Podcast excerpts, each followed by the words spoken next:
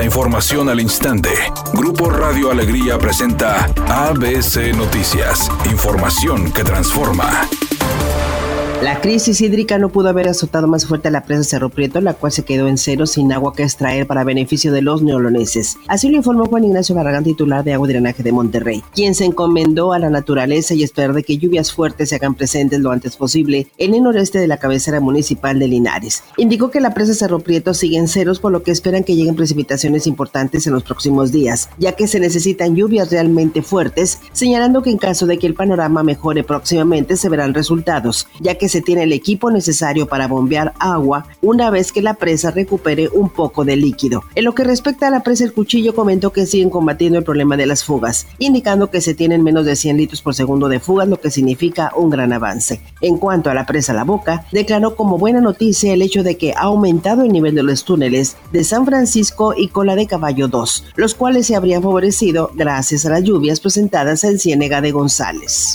La alcaldesa del municipio de Guadalupe, Cristina Díaz Salazar, otorgó la medalla Luis Donaldo Colosio a 12 alumnos por su excelencia académica y un reconocimiento a 30 finalistas de la Olimpiada Nacional Infantil, así como a 5 empresas. Durante la sesión solemne de Cabildo señaló que uno de los propósitos de la educación es convertir a los alumnos en ciudadanos ejemplares, por lo que se busca estimular su esfuerzo para que sean los mejores, expresando que no solamente es el talento de la inteligencia, es la disciplina, la constancia y la perseverancia. Es un cubo de actitud y virtudes para llegar a ser un alumno de excelencia. Por otra parte, la alcaldesa enfatizó la labor de los maestros al transmitir sus conocimientos y enseñanzas pese a las adversidades, por lo que dijo se tiene que seguir impulsando la vocación de estos seres humanos que dan sus conocimientos y la enseñanza, haciendo futuros ciudadanos mexicanos de bien, por lo que reconoció a las maestras, maestros y directores de cada uno de los niños que hizo posible junto con su familia y sus padres impulsarlos a ser alumnos de excelencia.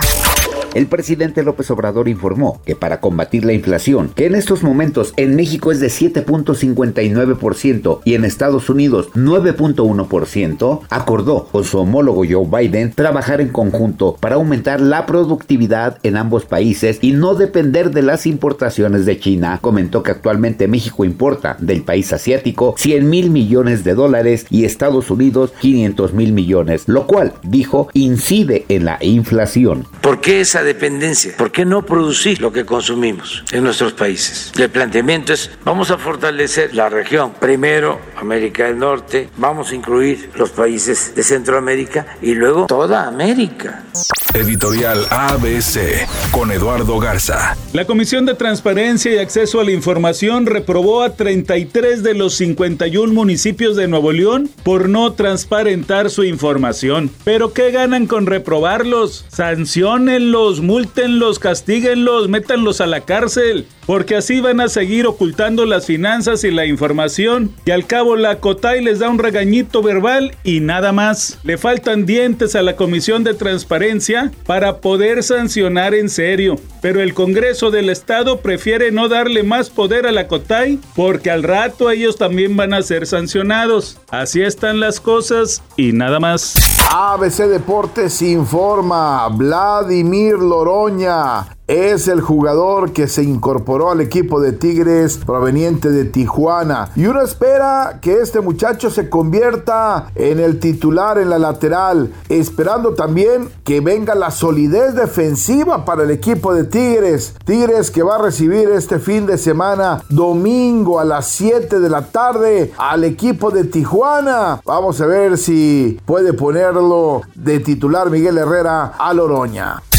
Es oficial, David Beckham tendrá su propia serie a través de Netflix. Así se informó. No se han revelado más detalles, no se sabe cómo se llamará ni cuántos capítulos tendrá. Tampoco se conoce la fecha de estreno. Lo que sí se sabe es que será una serie tipo documental en la que se presentará un poco de la vida y carrera del ex futbolista integrante del Jet Set Internacional.